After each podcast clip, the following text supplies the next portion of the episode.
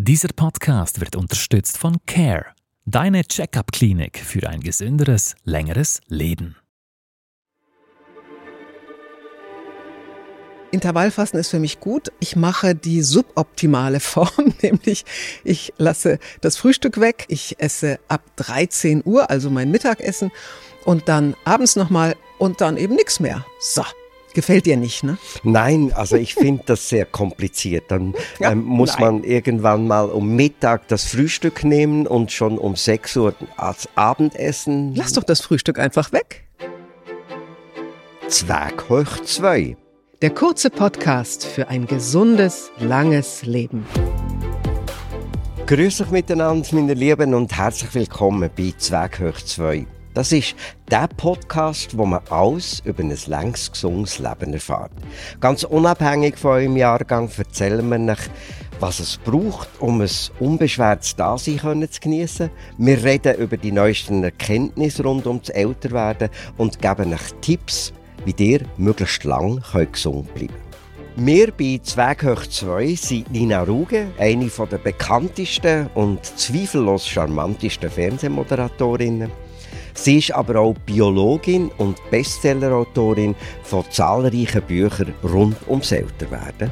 Er ist zwar sehr nett, aber auch sehr kritisch und sehr neugierig. Kurt Eschbacher, freue mich sehr, dass du dabei bist. Nina, heute geht es ums Fasten. Ich kenne ja kaum jemanden, der nicht gerade irgend in einer Diät sitzt, Saftkur macht, einen Monat keinen Alkohol trinkt oder täglich nur einmal isst. Wie ist das bei dir? Naja, man weiß halt heute ziemlich viel darüber, was in unserem Körper und in unseren Zellen passiert, wenn man fastet. Und das kommt wohl bei etlichen Menschen an und die sagen sich, hey, es ist zwar vielleicht ein bisschen unangenehm, äh, so am Anfang vor allem, aber es bringt wahnsinnig viel und das ist genau der Grund, weshalb ich das auch mache. Also bei mir geht es jetzt nicht darum, dass ich 25 Kilo abnehmen möchte, sondern ich würde eigentlich gerne mein Gewicht halten, das ich schon immer habe. Aber ich weiß darum, ähm, ja, welche gesundheitlichen Effekte das hat. Also ich mache Intervallfasten. Äh, so das Heilfasten über fünf bis zehn Tage ist so gar nicht mein Fall. Da kriege ich Schüttelfrost und fall um und solche Sachen. Also Intervallfasten ist für mich gut und ich mache die suboptimale Form, nämlich ich lasse das Frühstück weg. Ich mache 16-8, das heißt, ich esse ab 13 Uhr, also mein Mittagessen und dann abends nochmal nicht zu spät und dann eben nichts mehr. Und dann kommen 16 Stunden über die Nacht zusammen bis 13 Uhr am nächsten Morgen. So. Gefällt dir nicht, ne? Nein, also ich finde das sehr kompliziert. Dann ja, ähm, muss nein. man irgendwann mal um Mittag das Frühstück nehmen und schon um 6 Uhr als Abendessen. Lass doch das Frühstück einfach weg. Hm? Lass doch das Frühstück einfach weg. Ja, man sagt doch, die wichtigste Mahlzeit im Leben sei das Frühstück. Die gebe Energie für den ganzen Tag. Möglichst viel reinschaufeln, dann ist man tiptop parat für ähm, alle Unwegsamkeiten des Tages. Der Herr Eschbacher hat recht. Also unser Experte für diese Ausgabe. Unser erster Experte ist ein sehr, sehr erfahrener Fastenexperte, seit über 25 Jahren in diesem Bereich unterwegs, ist Professor für klinische Naturheilkunde an der Charité in Berlin und er ist auch noch Chefarzt für innere Medizin und er heißt Professor Andreas Michalsen und der sagt, lass das Abendessen weg. Und das ist der Stand der Forschung. Frühstücken wie ein König, wie du das jetzt gerade mhm. vorgeschlagen hast, dann Mittagessen auch schön und abends nichts mehr. Ich krieg das nicht hin. Und jetzt sage ich dir mal, wie der Herr Professor Michalsen selbst Intervall fastet. Ich mache nicht mehr 16 zu 8. Das war doch so familiär nicht ganz so der Hit. 14 zu 10, das heißt eben 14 Stunden fasten und alles in 10 Stunden versuchen zu essen. Und das äh, lege ich so hin, dass ich mir meistens das Frühstück mit zur Arbeit nehme, bisschen äh, später frühstücke und dann eben nochmal so um 18 Uhr, maximal 19 Uhr Abend esse. Das ja, das tönt toll. Aber ich finde doch, Abendessen ist doch eigentlich die tollste Mahlzeit, wo man mit Freunden zusammensitzt und jetzt muss ich das schon wie im Altersheim um 18 Uhr ähm, mit Konfitüre und einem Brotaufstrich machen. Das wäre ja auch das allerletzte, nur Kohlenhydrate. Also bringst du dich wirklich früh ins Grab, ich sag's dir. Aber ja, also erstens muss ich jetzt mal wissen, ähm, Könntest du dich eventuell für eine bestimmte Fastenform entflammen lassen oder mh, hm, brauche ich, kann ich meine Versuche jetzt gleich einstellen? Ja, aber da muss ich zuerst wissen, was gibt es überhaupt für Formen des Fastens? Also, das, was wir eben hatten, das 16 zu 8 Fasten, hm. ist dann besonders effizient, wenn man tatsächlich das Abendessen weglässt. Und jetzt hat Professor Michalsen ja gesagt, okay, also er ist zum um 18, 19 Uhr das letzte Mal, das ist ja schon, ist ja schon mal was. Ne? Mhm. Ich schaff's nicht, weil ich auch wahnsinnig gerne essen gehe. Also äh, bei mir kommt tatsächlich nur das weniger effiziente äh, Intervallfasten in Frage, nämlich Frühstück weglassen. Aber dann knurrt mir mittags schon ganz schön den Magen. Also Intervallfasten ähm, kann man auch 10 zu 14 machen, kann man eben 16 zu 8 machen. Man kann es auch 5 zu 2 machen, fünf Tage normal essen, zwei Tage fast nichts. Hm. Ähm, da, du hast mich nach den Fasten Ja, ich muss, gefragt. genau, aber vorher noch. Was heißt 14 zu 10? Ja, was eben der Herr Michalsen gesagt hat. Also 14 Stunden nichts essen, während 10 Stunden was essen. Okay, aber nicht mhm. zehn Stunden lang nur essen. ja, du, das ist ein wichtiger, wichtiger Aspekt. Denn viele denken ja, wenn ich jetzt so ein Intervallfasten mache, dann haue ich mir während acht Stunden mhm. oder während, während zehn Stunden die Burger rein und die Pommes und dann noch die Zuckerdrinks das ist jetzt nicht und wirklich nehmen dann auch noch ab. Ja, das ist eine schöne Illusion. Klar, man muss die wirklich dann sagen, während der Zeit, in der ich esse, esse ich die richtigen Sachen und das, man isst ja insgesamt dann schon weniger. Da muss man sich schon darauf konzentrieren, wirklich gesund zu essen. Also bei mir ist mittags, 13 Uhr, immer ein großer bunter Salat und abends gibt's bei mir Gemüsegerichte oder Gemüsesuppen und ein bisschen Eiweiß tue ich rein in Form von tierischem Eiweiß wie, also ich bin Vegetarierin, aber esse also kein Fleisch, aber ich esse Mozzarella oder ich esse auch einen Tofu. Also solche Dinge kommen dann schon noch auf den Tisch. Und da habe ich alle meine Nährstoffe. Mhm. Das ist jetzt Intervallfasten. Was für andere Fastenarten gibt's noch? Naja, eben das Heilfasten, das ist sicherlich für viele bekannt äh, wo man auch meistens mit einer Darmreinigung beginnt und sich wirklich darauf einlassen muss, am besten angeleitet durch einen Profi, am besten auch während des Urlaubs. Sonst passiert es, als ich es mal gemacht hatte, dass man auf der Straße umkippt, weil man voll weiterarbeitet und plötzlich irgendwie einen Kreislaufkollaps kriegt. Ähm, das kann man zehn Tage machen, das kann man sogar 14 Tage machen, auch ein bisschen länger. Das ist das Inter wirklich denke mal das intensivste Fasten, mhm. das auch ähm, gesundheitliche wirklich starke Effekte haben kann. Aber das macht man am besten in einer Klinik. Unter professioneller Anleitung. Mhm. Man muss es nicht unbedingt in der Klinik machen, aber professionelle Anleitung. Ja, und dann gibt es das Scheinfasten. Das ist sehr hip, das ist ziemlich ja, das neu. ist mir auch sympathisch, das tönt super. das ist, ja, ich könnte mir vorstellen, dass es dir schon eher entgegenkommt. Ähm, da isst du am Tag über eine Periode von circa fünf Tagen nur so 700, 800 Kalorien, möglichst zuckerfrei und wenig Proteine. Da bleibt jetzt nicht mehr so viel übrig. Ne? Das sind dann eben vor allem Gemüse und das sind Nüsse und irgendwelche Cracker aus Vollkorn, aber Vollkorn nicht so viel mhm. zuckerhaltig und so. Und da hast du auch, wie es aussieht, sagt zumindest Professor Michalsen, ähnliche Effekte wie beim Intervallfasten. Also wir haben dem früher gesagt, FDH frisst die Hälfte. Ist das ungefähr dieses System? Ähm, ja, wobei das ist dann schon sehr wenig. Also 700 Kalorien ist schon ein, ein bisschen Fasten, da hast du schon richtig Hunger. Mhm. Und dann aber frisst die Hälfte, würde ich eher sagen, das ist so CR, Calorie Restriction. Und ähm, da hat man jetzt schon seit 30 Jahren wirklich hochinteressante Effekte. Das ging los bei Mäusen. Wenn man denen 30 Prozent weniger zu essen gab, als sie gerne wollten, also sie wirklich nie richtig hat satt fressen lassen, dann haben die 20 Prozent länger gelebt und zum Teil noch länger. Dasselbe gilt bei Würmern, dasselbe gilt bei Drosophila, also unserer Fruchtfliege, sogenannter Modellorganismus, an dem man das alles untersucht. Und dann hat man eben so geguckt, ist das nicht bei Menschen auch so und hat sich in den Blue Zones umgeschaut. Das sind diese Regionen weltweit, wo wir erstaunlich viele gesunde über 100-Jährige haben. Und da sieht man eben auch, die haben eine Ernährungsform, die ist erstmal sehr stark gemüsebasiert, die ist aber auch mh, hm, zurückhaltend. Also die essen sich nie richtig satt. Die haben auch ganz bewusst das Mantra, also bei 80 Prozent Magenfüllung höre ich auf. Ich höre einfach auf, wenn ich noch nicht wirklich satt bin. Hm. Und das scheint diese Calorie Restriction denselben Prozess in den Zellen in Gang zu setzen, der so gesund ist für uns. Also Calorie Restriction ist nicht von der Bettkante zu schubsen. Jetzt kann ich äh, eigentlich sagen, Essen macht doch wahnsinnig Spaß. Und wir reden die ganze Zeit vom Fasten. Lohnt sich das denn überhaupt? Ja, wenn ich dir so die wichtigsten Effekte sage, die da so ähm, in unseren Zellen geschehen, ist das schon, da lohnt sich das schon sehr. Außerdem, wenn ich vor meinem riesigen Salat sitze, und der ist so ganz bunt. Du hast den auch heute gekostet, ja? Ähm, der, den genieße ich in einer Form. Mir fehlt nichts. Ja. Und der macht mich auch so satt, weil der so viele Ballaststoffe hat. Da bin ich bis abends glücklich. Mhm. Und wenn ich abends dann noch meine schöne Gemüsesuppe. Okay, aber jetzt fragst du nach den Effekten.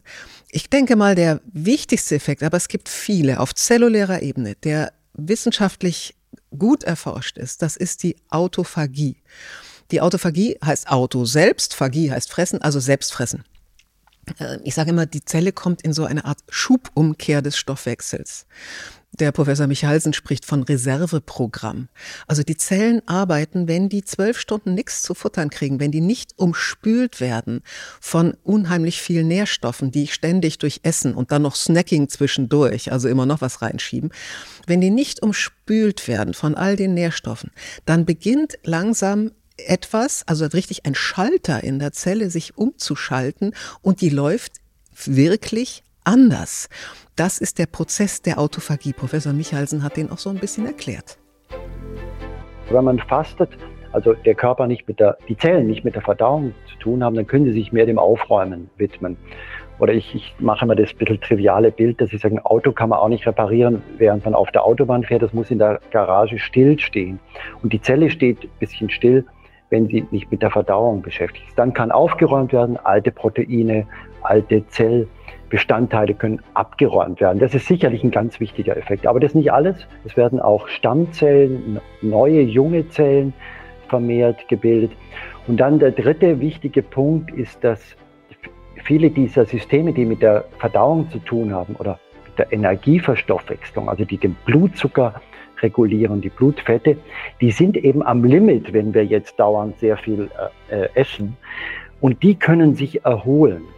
Und da steht im Vordergrund Blutzucker und Insulin. Und äh, das Insulin zum Beispiel, das senkt sich ab, wenn wir fasten. Und dann wird das wieder sensitiver. Und diese Insulinsensitivität, das ist auch ein Schlüssel für Langlebigkeit. Ja, und das ist schon mal eine ganze Menge. Und man hat noch mehr gefunden, nämlich dass die Zellen sich insgesamt langsamer teilen. Und wenn sie sich langsamer teilen, dann haben unsere Reparaturenzyme an unserer Erbsubstanz mehr Zeit zu reparieren.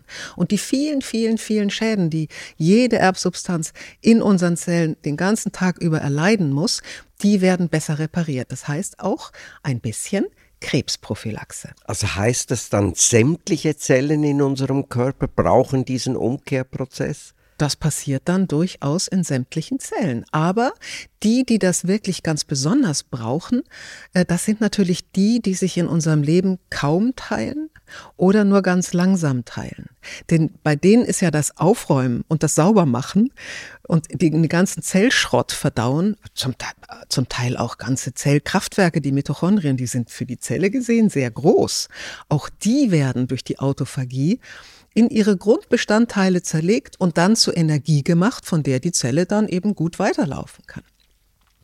Also die Zellen, die sich, die sich häufig teilen, die müssen auch sauber machen. Die müssen auch putzen. Die müssen auch ihre Grundbestandteile zerlegen. Und, äh, oder die, die großen, großen ähm, Schrottteile in Grundbestandteile zerlegen. Aber das Wichtige sind die Zellen, die sich nur ganz, ganz wenig teilen. Herzmuskelzellen, Gehirnzellen, also unsere Neuronen, mhm. aber auch Sinneszellen im Auge, Sinneszellen im Ohr, auch unsere Gedächtniszellen im Immunsystem, die sind so alt wie wir selber. Und wenn da nicht ordentlich geputzt wird, haben die irgendwann ein Problem und vermüllen. Deshalb ist tatsächlich das Fasten und das Anschieben der Autophagie, also dieses Recycling-Systems, unendlich wichtig. Dieser Podcast wird unterstützt von Care, deine Check-up-Klinik für ein gesünderes, längeres Leben. Also Menschen, die fasten, beugen gewissen Altersprozessen vor. Habe ich das richtig verstanden? Ja, und da hat der Professor Michalsen eine ganze Reihe an Alterskrankheiten, die wir zumindest fernhalten können über eine gewisse Zeit. Ja, das, sind, das schon eine erkleckliche Anzahl. Das, also es beginnt bei den Herz-Kreislauf-Erkrankungen, also Herzinfarkt, Schlaganfall und natürlich diesen Erkrankungen, die dazu führen, also Bluthochdruck, das gehört ja letztlich auch zum Herz-Kreislauf-System, aber auch der Diabetes, also die, die Zuckerkrankheit, das ist sicherlich an Vordergrund. Dann Krebs ist so ein Schlagwort, das kann man eigentlich nicht so sagen, weil es gibt viel zu viele unterschiedliche Krebsformen, die auch unterschiedliche äh, Detail verursachen. Aber es ist schon so, dass diese Versuchstiere, die man immer wieder fasten lässt, die haben wirklich eindrücklich wenig oder manchmal gar kein Krebs, auch bis ins höchste Alter. Also Krebs ist dabei. Und dann vor allem diese typischen Alterserkrankungen wie Demenz, ne, die neurologischen Alterserkrankungen.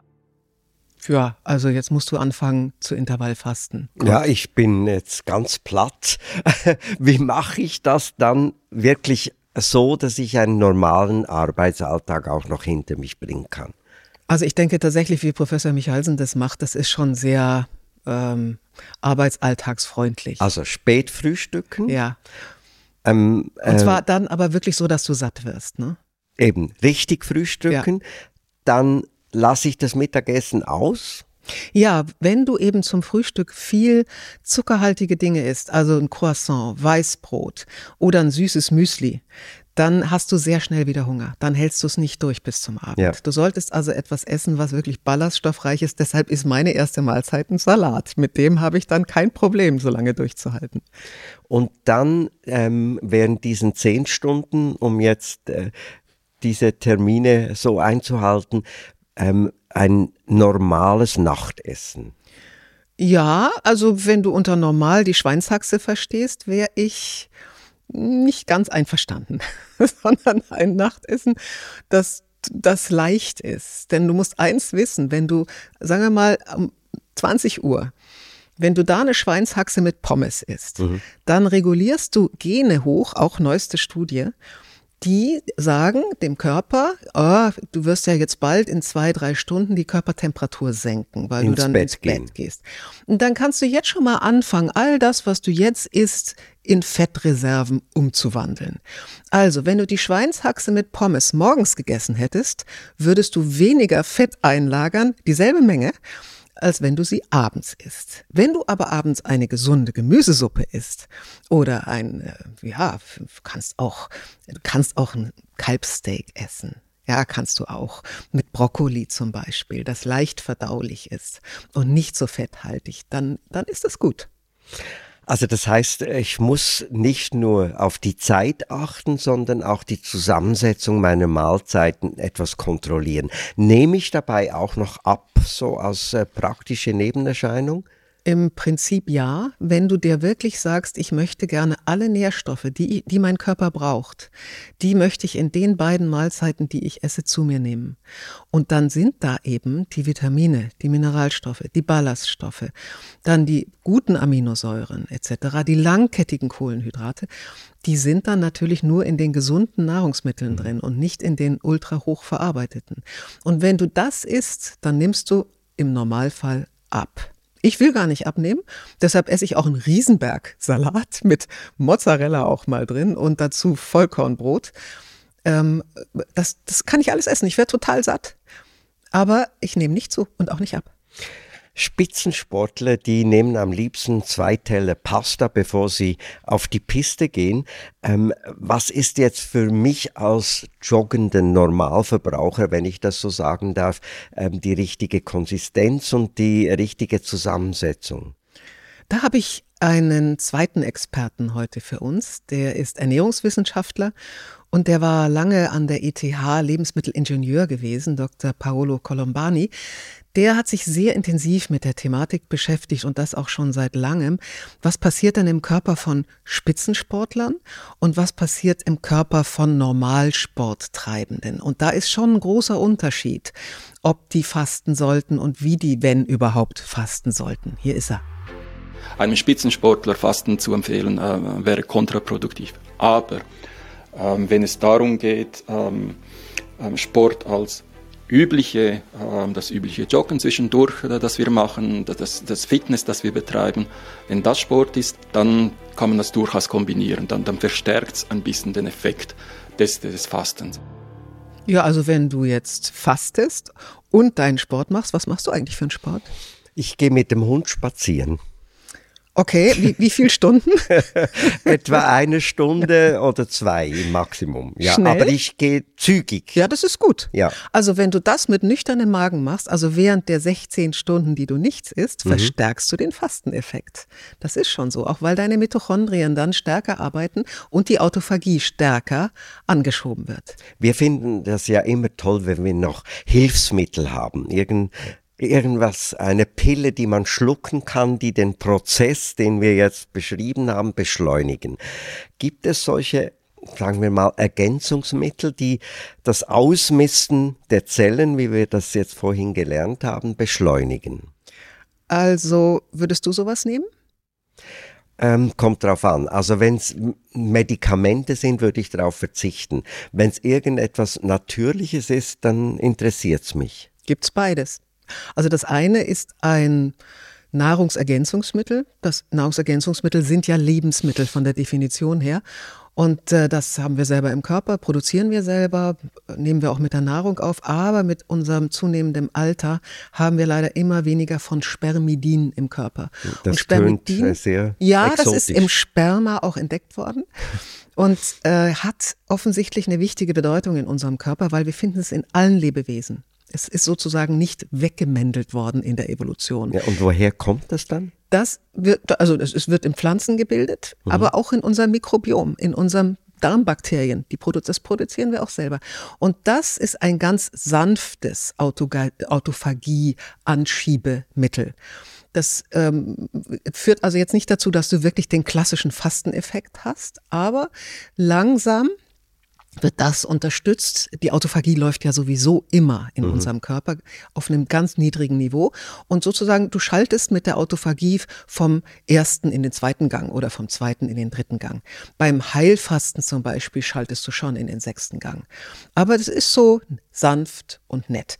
Und der Professor Michalsen hat uns seine Einschätzung dazu gegeben. Spermidin finde ich sehr sympathisch. Es ist erstmal ein Nahrungsmittel, und die Hauptbezugsquelle Weizenkeime sind in jeder Hinsicht ein gesundes Nahrungsmittel. Und ich habe das sehr gerne aus, den, aus der wissenschaftlichen Recherche in den letzten Jahren entnommen, dass es Teile des Fastens imitiert.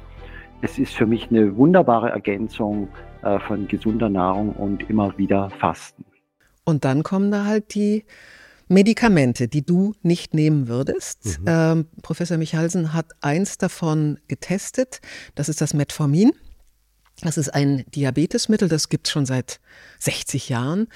Das wird Diabetes Typ 2 Patienten verschrieben, wirkt auch gut. Und man hat in großen Studien, äh, Übersichtsstudien gesehen, dass Menschen, die Metformin nehmen, deutlich, also doch wahrnehmbar länger leben als Menschen, die kein Metformin nehmen, auch wenn sie nicht diabeteskrank sind. Aber würdest du sowas nehmen? Ja, ich habe das auch schon Ehrlich? getestet und bin, also ich, ich nehme das immer mal phasenweise. Es ist aber verschreibungspflichtig bei uns, ja.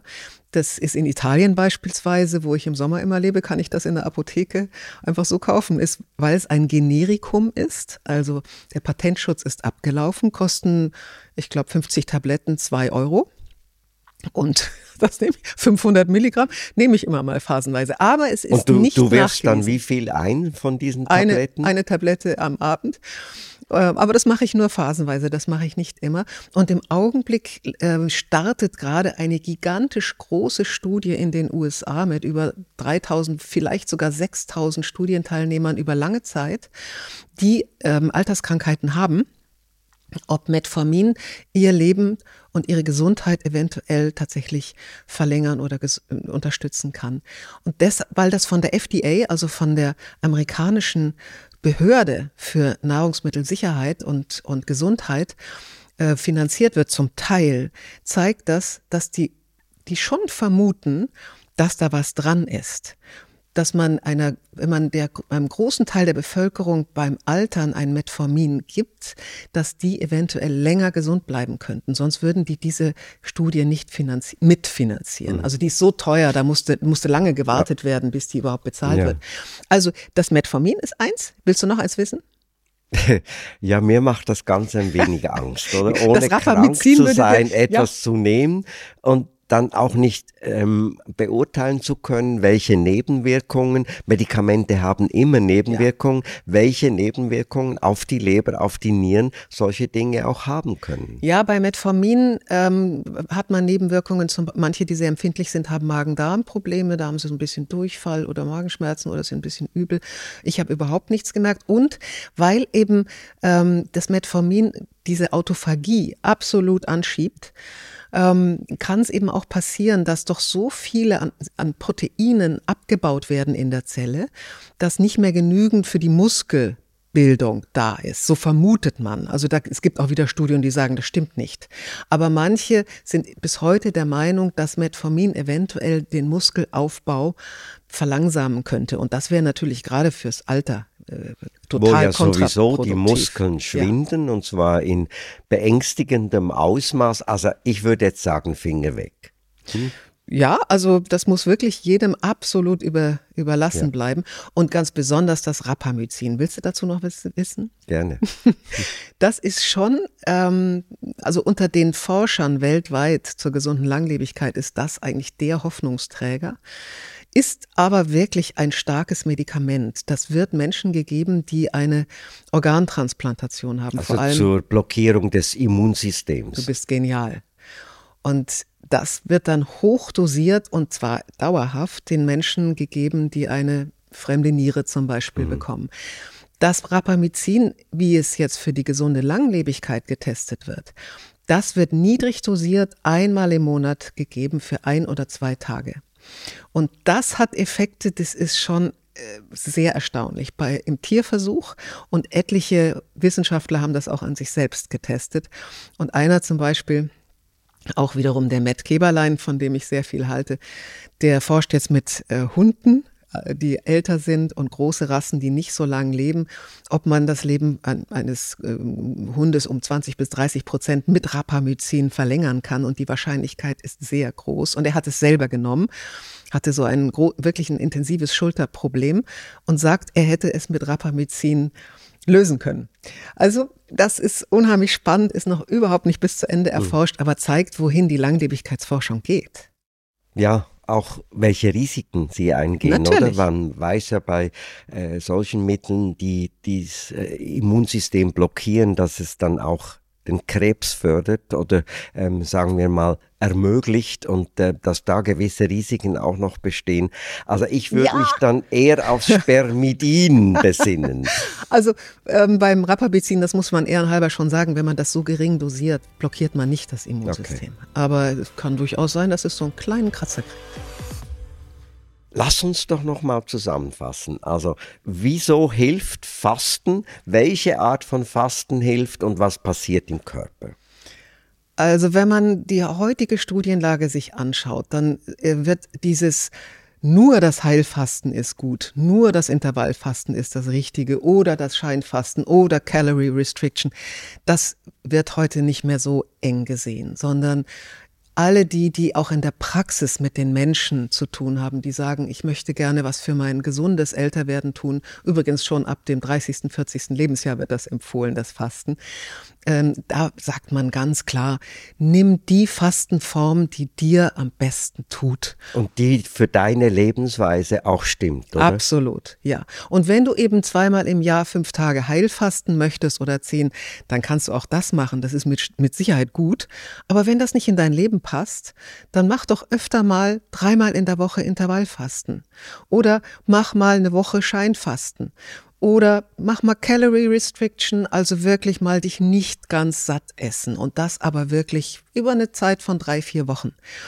Also dieser Mechanismus der Autophagie, und jetzt komme ich halt zu der Zusammenfassung, was bewirkt es im Körper, dieser Mechanismus der Autophagie wird nach circa zwölf Stunden nicht von Nährstoffen umspült sein in der Zelle angeschoben.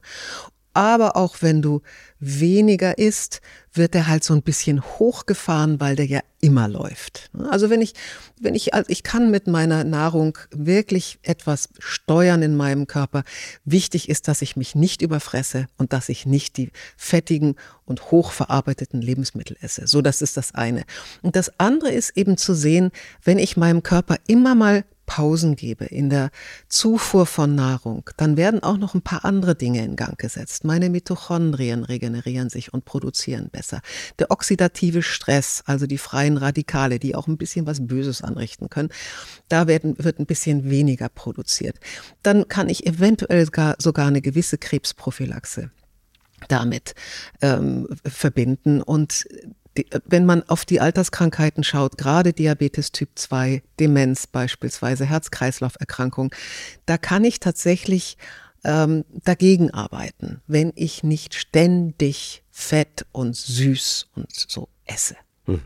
Das ist eigentlich unser Plädoyer fürs Fasten und zwar maßgeschneidert. Jeder und jede soll diese Art von äh, Fasten nicht als Diät sehen, sondern als in dem Sinne Gesundheitspflege für sein Jetzt, aber auch für seine Zukunft im Alter. Hast du dir was vorgenommen? Ja. Was? Intervallfasten. Hey, ich versuche es ja schon ein wenig, aber ich werde dann immer etwas rückfällig wegen dem späten Nachtessen. Also ich ja. verschiebe das Ganze jetzt auf 10 und 14 Stunden. Und dann berichtest du ja, mir. Genau. und vielleicht nehme ich dann noch ähm, zwei, 200 Gramm ab. Möchtest du das? Ja, das so ein Bauch ja? Äh, hat da so langsam Pirellis, die ich nicht so wahnsinnig hübsch finde. Wird mit Sicherheit passieren. Nina, wir haben ja äh, von Nahrungsergänzungsmitteln gesprochen. Das ist ja der große Renner. Die füllen ganze Regale, nicht nur bei uns, ein Riesengeschäft weltweit. Was hältst du davon? Das ist ein Thema, das muss wirklich in einem extra Podcast von uns, nämlich dem nächsten, besprochen werden. Ähm, ich halte von Nahrungsergänzungsmitteln zum einen viel, wenn man sie richtig einsetzt. Und dazu muss man ein bisschen was wissen. Das ist wirklich so. Und ich sage auf der anderen Seite, das ist ein Cowboy-Markt, wo unglaublich viel Geld mit ziemlich viel Schrott produziert wird, gemacht wird. Ähm, und wir haben einen tollen Experten, der ist Professor an der ETH, der heißt Colin Ewald und wird uns äh, mit wirklich einer kritischen Haltung zu all dem zur Seite stehen. Also wir teilen den Spreu vom Weizen und ähm, befassen uns im nächsten Podcast mit Nahrungsergänzungsmitteln, ein heißes Thema. Ähm, das ist die nächste Folge, meine Damen und Herren von Zweckhoch 2, der Podcast, wo man alles über ein gesundes und langes Leben erfährt. Ein Gespräch zwischen der wunderbaren Nina Ruge und dem nun intervallfastenden Kurt Eschbacher. Das war Zwerg hoch 2. Wenn Ihnen unsere Gespräche und Tipps gefallen haben, dann abonnieren Sie uns auf Spotify, Apple Podcasts oder überall, wo es Podcasts gibt. Die ganzen Folgen zum Anschauen finden Sie auch als Video auf YouTube, genauso die ausführlichen Experteninterviews alle weiterführenden Links und unseren Kontakt finden Sie in den Show Notes unter dieser Folge. Wir freuen uns über Ihre Meinungen, Fragen und Ideen für neue Folgen von Zwerghöch 2. Eine Koproduktion von Blick.ch und Publify. Redaktion Nina Ruge, Produktion Christian Kruse und Carlo Lardi. Dieser Podcast wird unterstützt von Care Deine Checkup-Klinik für ein gesünderes, längeres Leben.